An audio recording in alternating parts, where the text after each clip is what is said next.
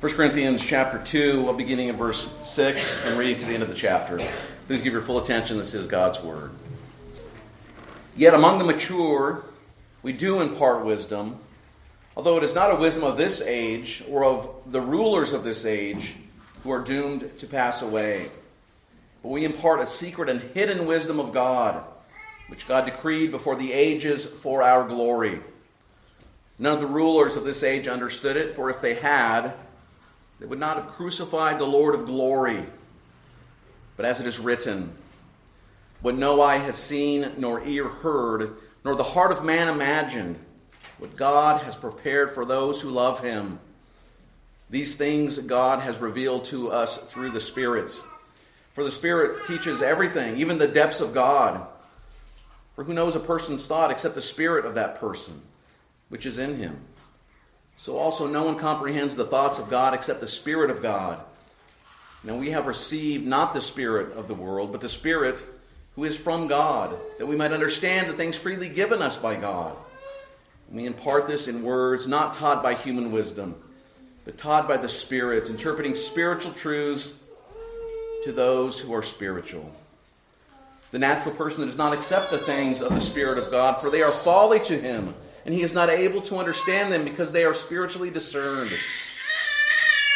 The spiritual person judges all things, but is himself to be judged by no one. For who has understood the mind of the Lord so as to instruct him? But we have the mind of Christ. So, for the reading of God's word, he had his blessing to it. I imagine that most of you are familiar with that term, bait and switch. Bait and switch. Uh, this usually refers to the immoral practice of luring customers in by promising them one thing, offering one thing, and then switching the offer once you've got them, uh, got the customer there. Bait and switch. Uh, this is something that unfortunately, uh, either overtly or at times less deliberately, is committed uh, by churches, sadly. Uh, some churches p- promote certain things, they promote stimulating programs or music uh, or coffee bars or radical this or extreme crazy that, all to pique the interest and to get people in. And then once they are there, they revert back to the ordinary message of the Bible, the ordinary message.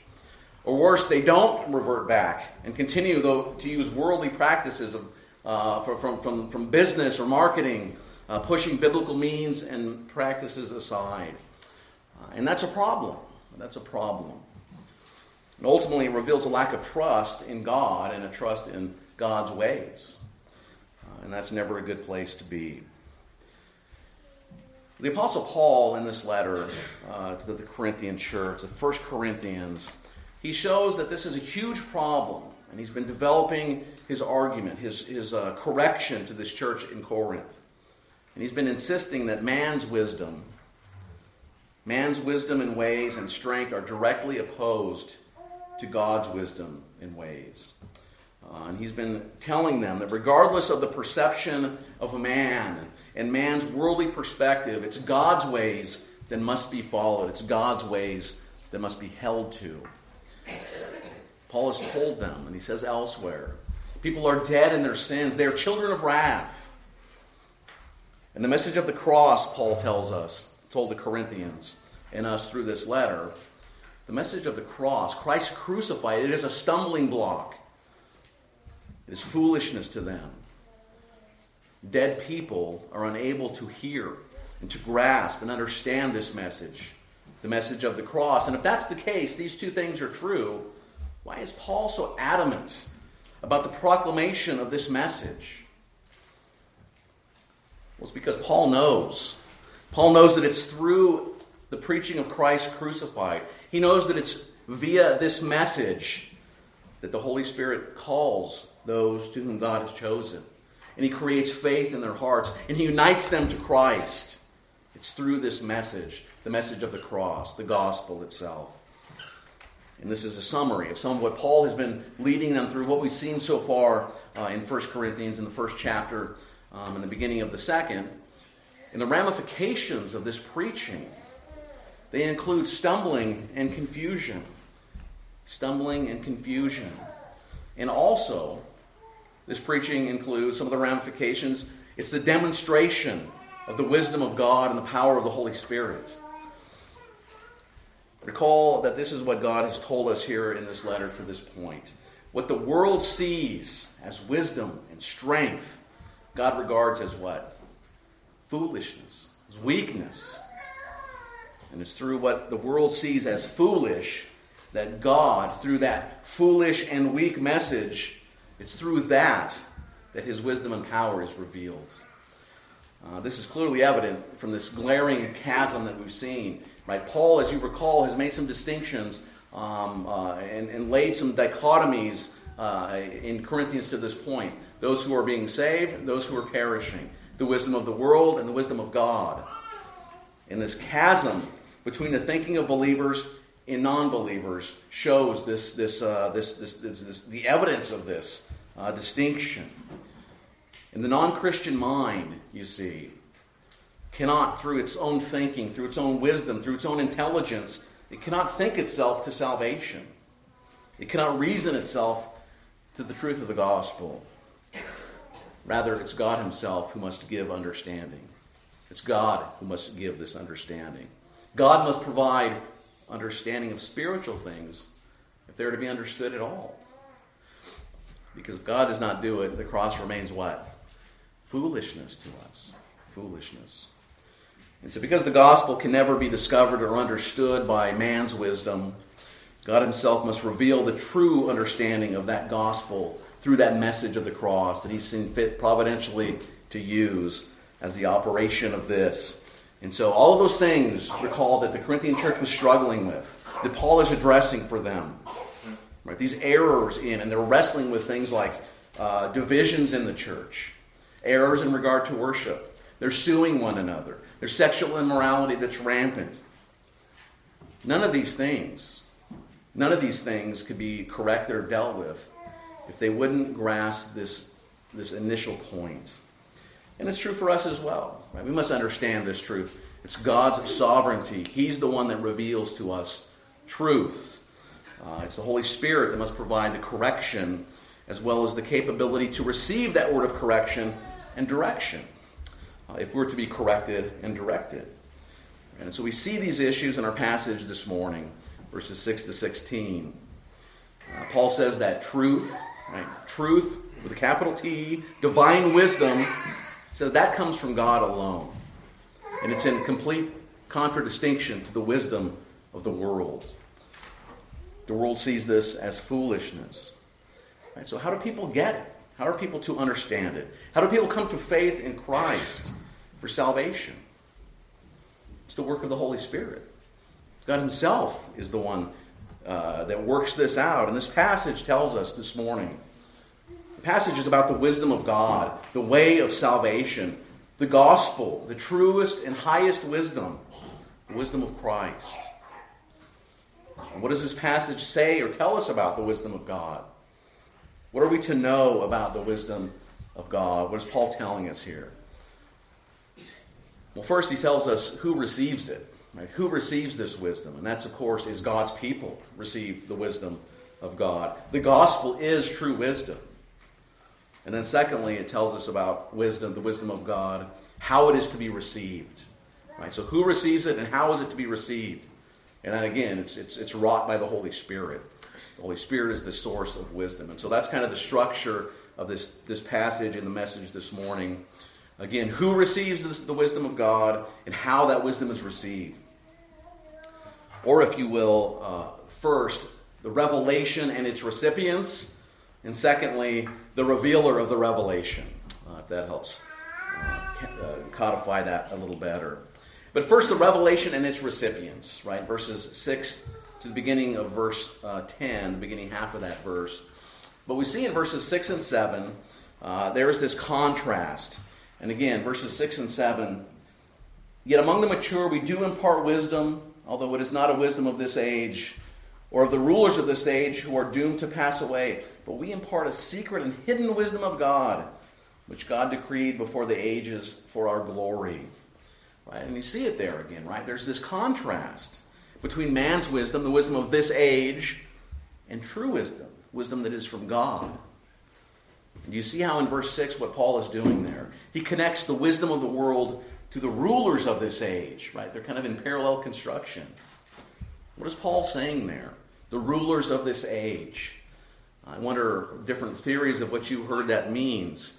Um, well, it's possibly it could be referring to the principalities and powers, the demonic influences that we read about in Paul's other writings, like 2 Corinthians 4 or Romans 8 at the end of Romans chapter 8. But given the fact that this is not referred to in 1 Corinthians, and the thrust of Paul's discussion and the content of what Paul's been saying so far, uh, what he's been talking about, right? Human wisdom. Uh, Paul's repeatedly referred to human wisdom. And so, taking all this into consideration, what Paul most likely means when he says the rulers of this age, referring to the Jewish and Roman rulers and authorities. Right? We see this uh, in a number of places uh, that I'll point your, to direct your attention to briefly. Uh, we see in Acts chapter 3, uh, Acts chapter 3, verse 17, uh, we read this, And now, brothers, I know that you acted in ignorance, as did, our, as did your rulers. Right? Referring to the rulers of that time. Um, or if we go forward to Acts chapter 4, verse 5, on the next day, their rulers and elders and scribes gathered together in Jerusalem, and with Ananias, and it goes on, right? So there's, there's this reference to these, the Jewish or the Roman rulers. Uh, we could go on to uh, other verses that speak of this, but this is likely what Paul is talking about. He's talking about people like Pilate and people like Caiaphas, the rulers of the time. And remember also, it's not insignificant that in verse 8 he references uh, what they did, right? It was these, these people, these rulers, following the wisdom of the age, who did what? They put wisdom incarnate to death. They crucified the Lord of glory. And by the way, what do we know? What else do we know about these rulers in redemptive history, in God's plan? How does it end for them? What, what, how, what happens to them? Right? We know the big picture of what this is. The power and the authority that they exercise is merely what? Merely temporal. It's temporary. And according to God's word, that rule and that power, along with everything connected with it, connected to this present evil age, will perish and come to nothing. And it will come to pass that even they, these rulers, the rulers of this age, they too will bend the knee before the same Jesus whom they crucified. And so it's Christians it's believers, Paul says, who speak true wisdom among the mature. So Paul says, among the mature. Uh, that word there is uh, teleoi, uh, which means perfect, uh, mature, full grown, having reached the utmost development. It's related to a word we have in English that you're all aware of, uh, telos, right? Telos. What's the telos of something? It's its end, it's its goal right? And we can see this in a number of places, uh, so you can get kind of the flavor and the sense of what this word means. Um, turn, if you will, to Hebrews chapter 5.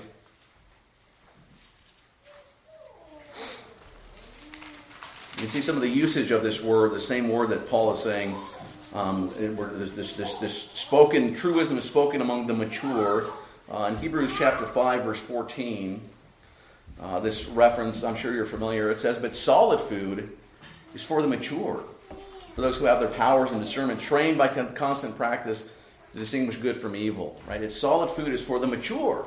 Right? It's the complete. It's the fullness of. And then if you turn to James, uh, we get an insight into this word uh, that is helpful in a number of places. Uh, James chapter 1, verse, verse 4 to begin with, where he says, and let steadfastness have its full effect, that you may be perfect. That's the word there perfect and complete, lacking nothing.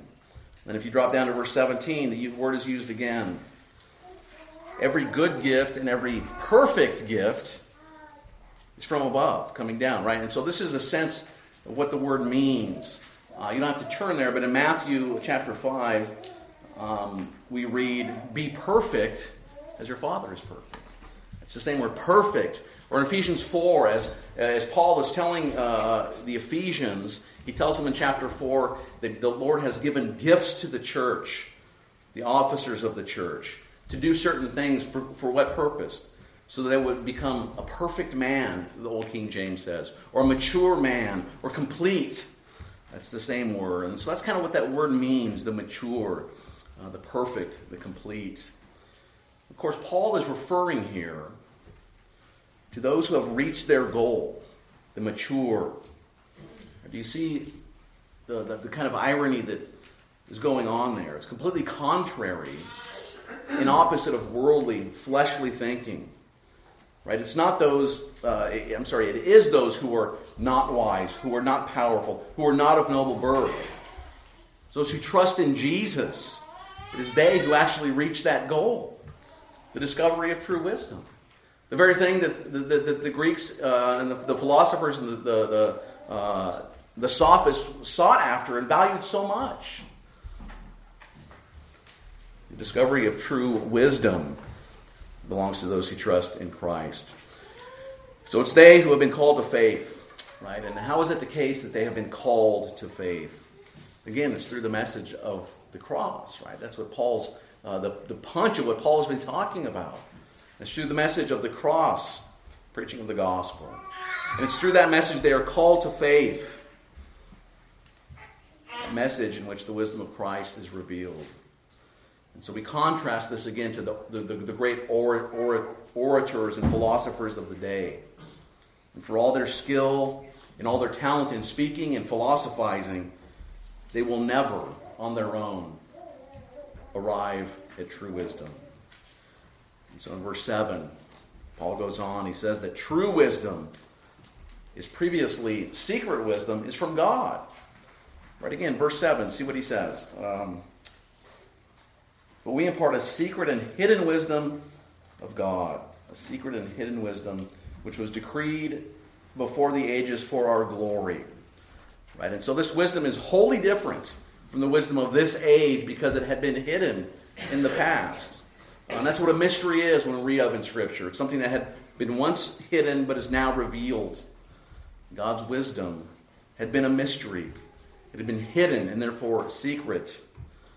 Uh, but what this is speaking of here is not a, uh, a proto Gnostic or a wisdom that philosophers in the know only could uncover for themselves, those who had this secret knowledge right? because it couldn't be discovered or had by, by occultic practices or magic practices or speculation.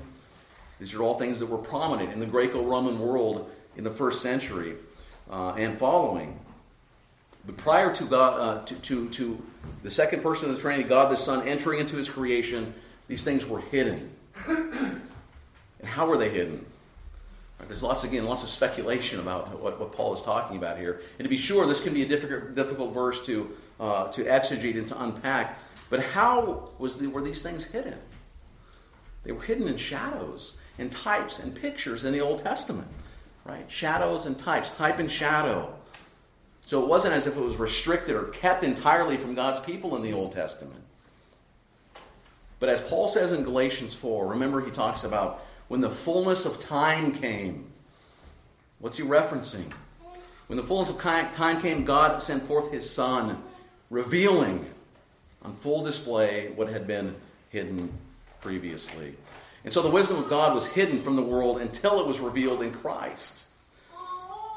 It's in Jesus Christ that this new age has dawned. This final age, the ultimate age.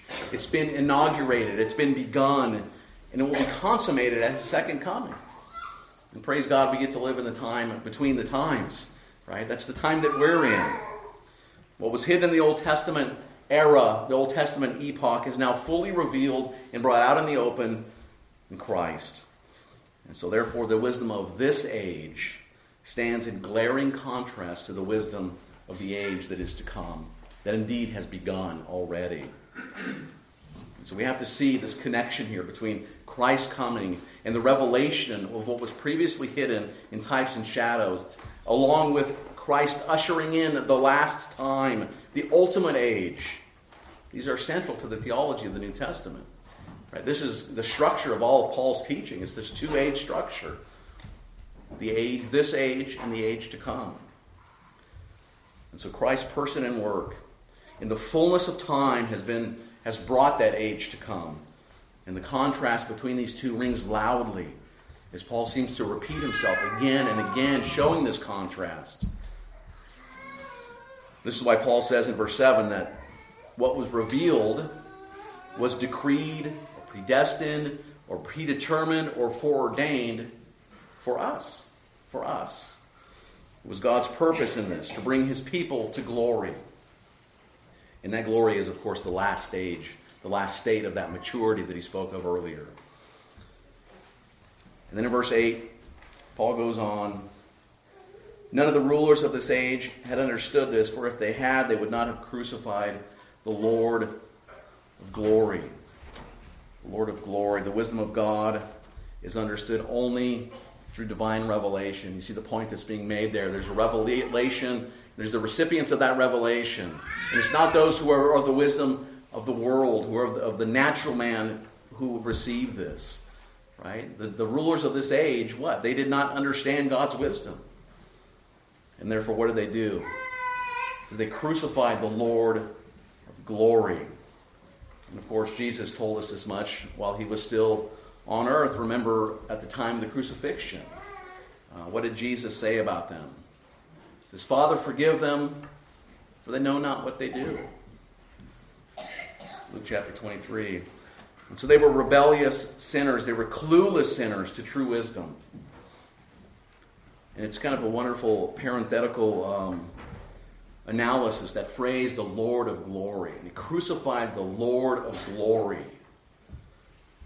It's a most glorious and exalted title used of Jesus here. And this phrase teaches us something about the nature of our Savior, our exalted Savior. Right? It teaches us his divinity and his humanity. Right? Something that's key to our understanding of who Christ is. Two natures in one person. Remember, glory is something throughout scriptures that God is jealous to maintain alone for himself. He alone gets the glory, he alone will be glorified. We see throughout the Old Testament, particularly in Isaiah uh, verses 40 and following, he alone maintains that glory for himself. And glory in the Bible is so closely connected uh, to God the Father. Right? In Ephesians 1, there's a reference to the Father as the Father of glory. Ephesians 1.17. Uh, but here in verse 8 of our passage this morning, Paul says that Jesus shares in that glory. Jesus shares in that glory. And in doing so, he gives Christ a glory equal to that of Yahweh uh, from the Old Testament, God Himself, because He is God Himself. Uh, and in that one statement, crucified the Lord of glory, we see there in, in, in that statement both the divinity and the humanity of Christ, uh, one person and two natures. Of course, the Lord of glory is a reference to his divinity. And being crucified speaks of his humanity. And then in verse 9, Paul goes on and he continues this contrast between the rulers of this age and those who receive God's wisdom. Right? There's a contrast between those two. But as it is written, what no eye has seen, nor ear heard, nor the heart of man imagined, but God has prepared for those who love him.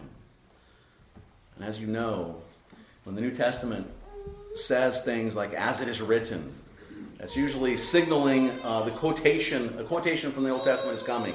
As it is written. Uh, and in verse 9, we have a paraphrase of Isaiah 64. That's why we read our Old Testament reading this morning. Um, and possibly an allusion as well there to Psalm 31.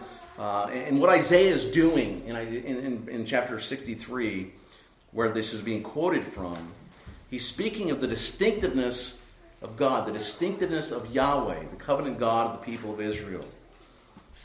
And Isaiah is saying that Yahweh is not known by those who do not trust him. Is not known by those who reject him, who do not trust him. So Paul is picking up on that. Is he making this contrast between the rulers of this age and those who receive revelation, the wisdom of God? The way of salvation is hidden for unbelievers.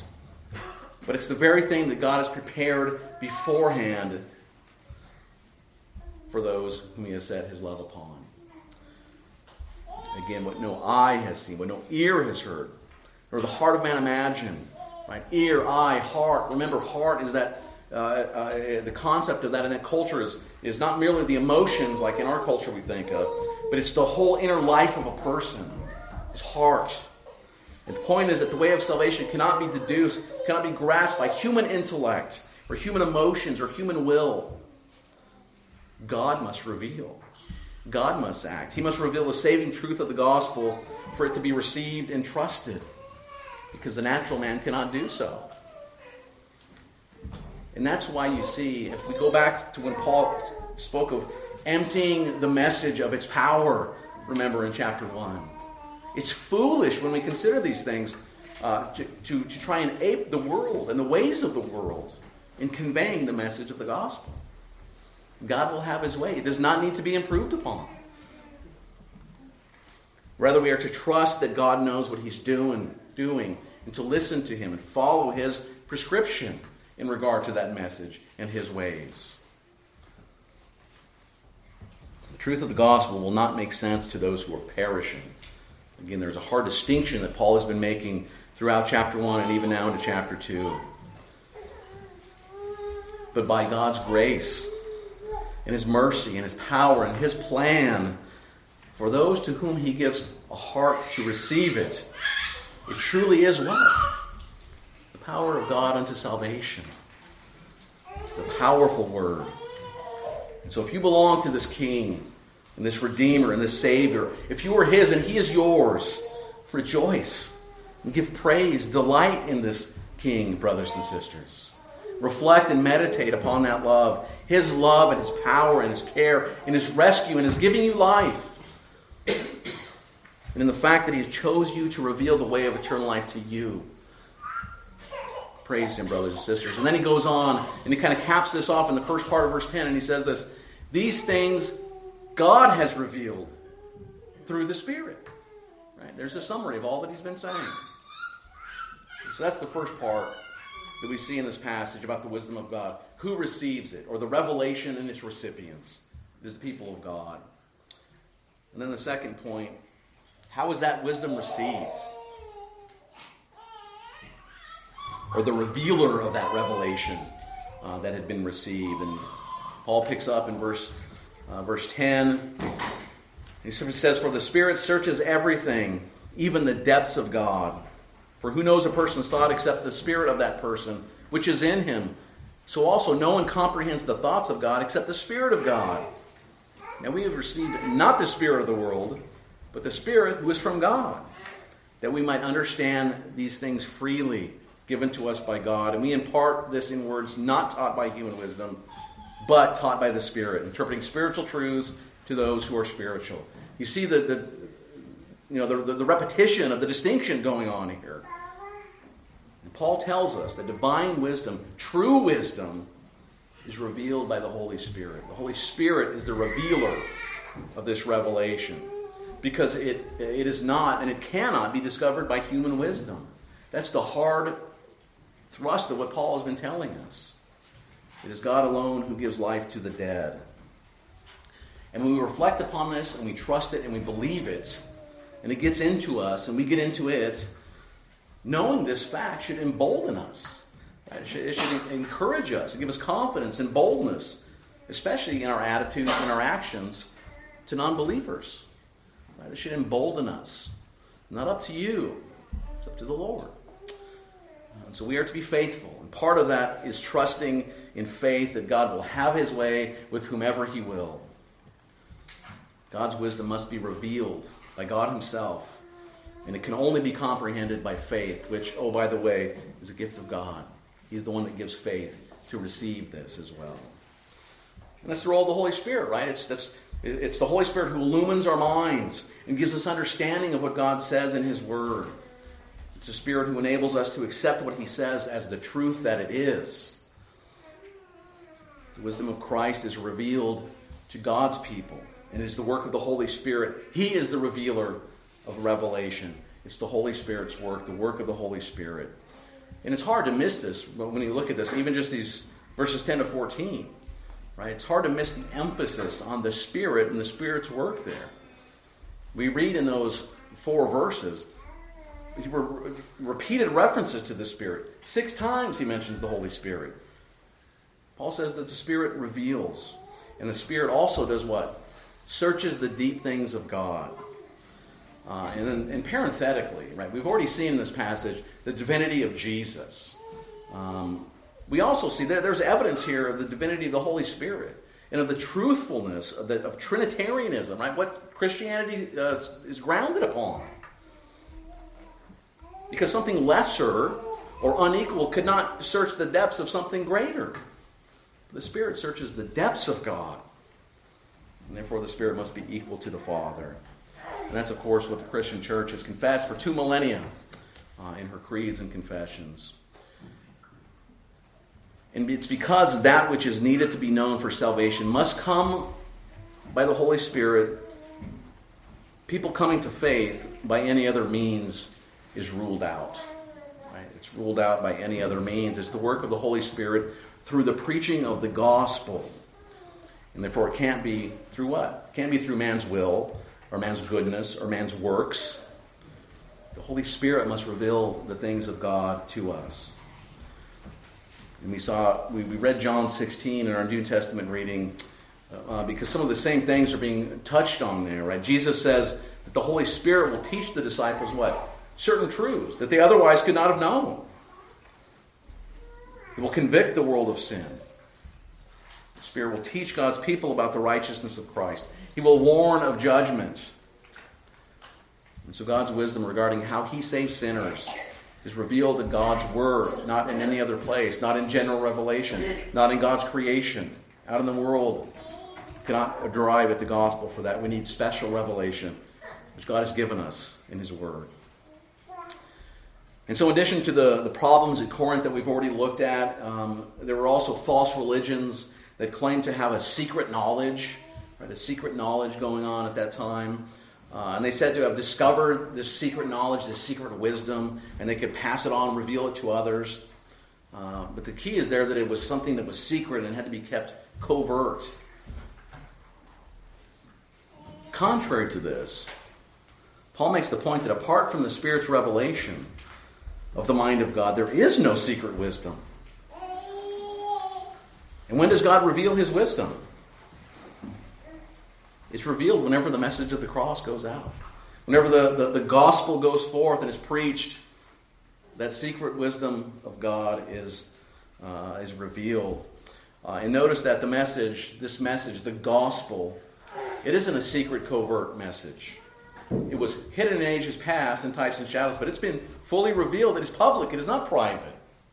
And so you don't need to be in the know, a special Gnostikoi, they called it themselves to get the secret knowledge. It is public, it goes out to all. And the Spirit works on those whom He chooses, and He gives them hearts to receive it. He gives them life and unites them to Christ. Uh, listen to Paul in Galatians chapter 3. We see some of these same things um, spoken of. Galatians 3.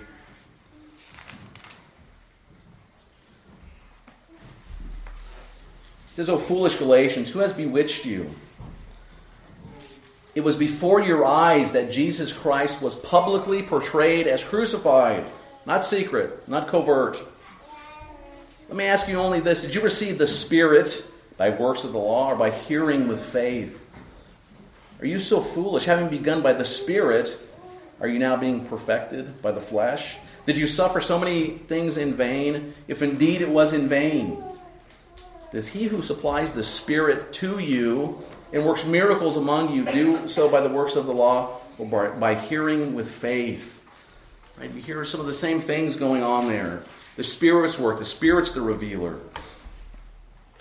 The gospel, the good news, it is a proclamation, it is an announcement that goes out primarily through preaching, also in written form, also in evangelism. And the way we know this is by the revelation of the Holy Spirit in the Word of God. It's the same Spirit who authored your life, authored that book that you have in your lap. It's the author of the Scriptures, the same author of your salvation, of your life. How do we know what, how and what God does among His creation? It's by the Holy Spirit. Paul goes on in verse 11 For who knows a person's thought except the spirit of that person which is in him? So also no one comprehends the thoughts of God except the Spirit of God. Right? There's this contrast again. Paul cycles through. He continues to layer it, and he highlights for us. Verse 12 Now we have received not the Spirit of the world, but the Spirit who is from God. And why? For what reason? To what end have we received the Spirit of God? Verse 12 goes on that we might understand the things freely given us by God. He gives us the Spirit that we would understand what He's given us. And this is where we get our worldview from, our increasingly ever sanctifying and clearer Christian worldview, our view of all things. The Word of God is the lens Calvin would speak of, through which we interpret all things. And it's through the lens of God's Word that the Holy Spirit brings things into corrected focus for us. And this is something that we continue to ask God for, correct? In your private Bible reading.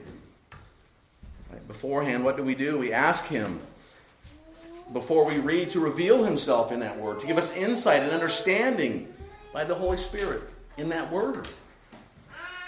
And that's why every Lord's Day, Lord's Day by Lord's Day, before the reading and the preaching of His Word, we pray a prayer of illumination. We ask that He would be with us, that he, that he would go forth with that Word, that He would help us to understand what that Word is saying. We need to remember that the Spirit who breathed out, right? The word is inspired usually, it's better said expired. The, the Word of God is breathed out by God. It's also the one who enables us to understand that Word when it's read and when it's proclaimed. And in verse 13, Paul brings a contrast again between the teaching of human wisdom and the teaching of the Spirit. The cross is a spiritual uh, word, it must be spiritually discerned, he says there. It's not a secret word, it's a spiritual word. And the emphasis and contrast that Paul has been making comes to a head uh, powerfully in verses 14 to 16. And notice, by the way, that in, in case it hadn't been powerfully clear, uh, theologies and branches of the Christian family tree that deny the absolute sovereignty of God uh, in salvation are really left without a place to stand when we look at passages like this. It's really permeates Scripture.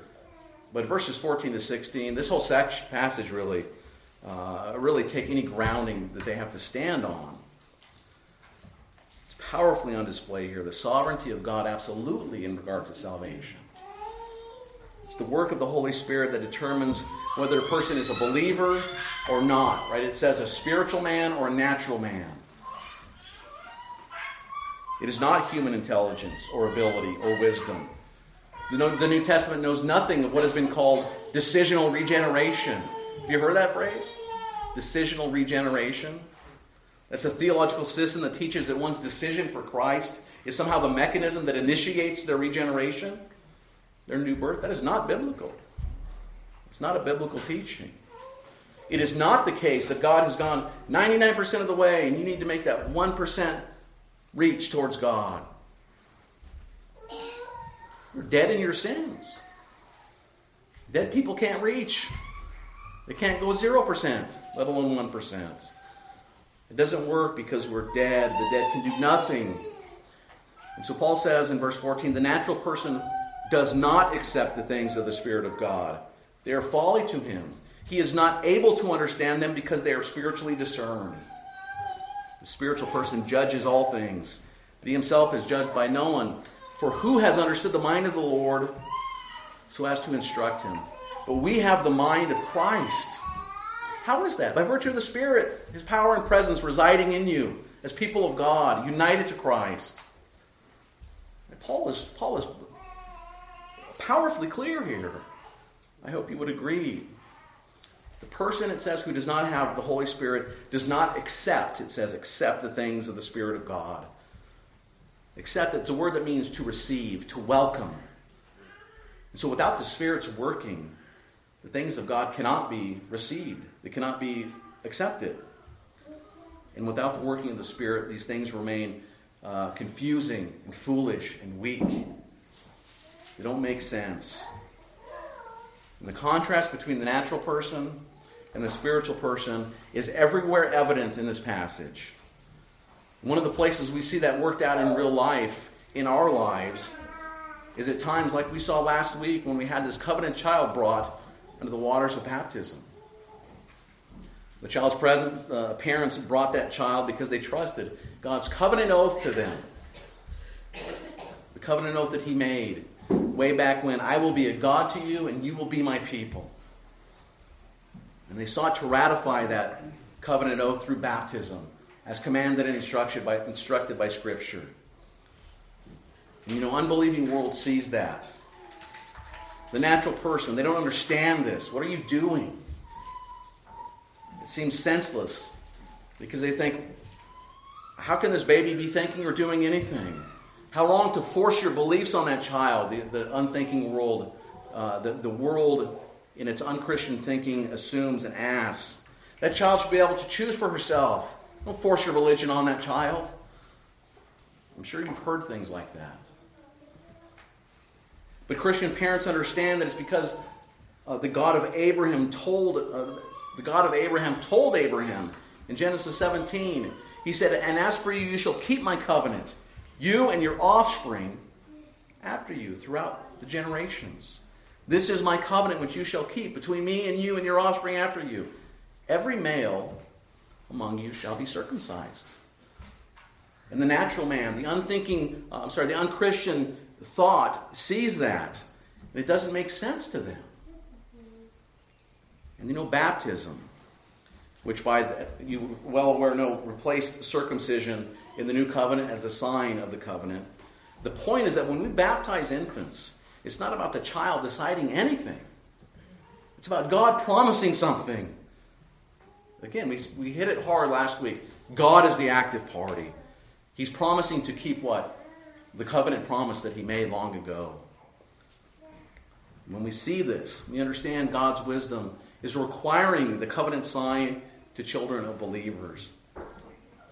And part of the reason for that is because they can't yet do anything in relation to God. Baptism is connected to believing parents trusting God's promise. But this is the very thing that the lost world uh, the, uh, that the lost and those who think in worldly categories uh, don't get. They get lost to it. And so God's power and wisdom are made clear in the presence of human weakness, right? Not wise, not powerful, not noble. That's precisely the definition of a child. Well, as you can see, these things are laid down and layered and connected all over Scripture and redemptive history and even in our lives. We began this message by giving an example uh, of, sadly, some who attempt to be wiser than God by replacing the wisdom of God for our own wisdom or the ways of the world. According to the dictates of worldly wisdom, even in our worship and church life, what is sought after? Guru, celebrity preachers, fads and fashion chasing, preaching based on the relevancy uh, relevancy of my life or the promise of my best life now, busy programs, segregating age groups in worship so as not to distract people. I don't mean to be negative about these things. But these things can, be, uh, can rise to be not only distractions for we as God's people, but great offenses to a great and holy God. What does the wisdom of God dictate in regard to our practice? Simple, faithful preaching of the gospel. Covenant, whole family worship, where everyone learns from their earliest years to their final years to love and to grow and to receive together as the covenant family that they are. A reliance on God's power and work, the work of God in seemingly ordinary things like word and sacrament. If we belong to Christ, we are by definition, by the Spirit of God, indwelt, and therefore we have the mind of Christ. In this, brothers and sisters, the reason why we look for the wisdom of God and the demonstration of the power uh, in those places that seem the weakest to the world. And this can be very hard, even for us. Even for us. because we are yet completely, finally perfect, perfected. Maybe you yourselves here this morning desire the things of the Spirit repentance, increased faith, increased trust, uh, increased trust in your sanctification. I pray that you do desire those things. But maybe still your heart is broken when you fail and when you blow it and when you sin and you're weak again, one more time. And I pray that your heart is broken in regard to those things. Because that broken heart of yours is evidence of the Spirit that He yet lives in you and is working on you. You hate your sin. You hate your sin. Is repentance more for you than mere, a mere abstract principle? More than an abstract theological idea or something that you assent to intellectually? Or do you passionately, purposefully avail yourselves of the means of grace? Do you lament the sins that you hate? Are you heartbroken over your sins? Do you despise your sins? Dear Christian, in the midst of your temptation and your struggle and your battle against sin, remind yourselves again of the truth that you are not a natural person, a spiritual person. The Spirit dwells within you. You're united to Jesus Christ. You are not alone in your battle. You're not alone in the fight that you're in. And tell yourselves again and again and again that Jesus is better than that sin. Jesus is better. Jesus is best. He has more for you, He has better for you. And meditate on that. Meditate on it often. And by it, the Holy Spirit will strengthen you little by little, and He will make you stronger as you surrender to Him in the strength of His might. Let us praise, brothers and sisters, this great Redeemer and King that we have. Let us praise Him for granting to us faith and for the promise to abide in us, and we will live forever for Him.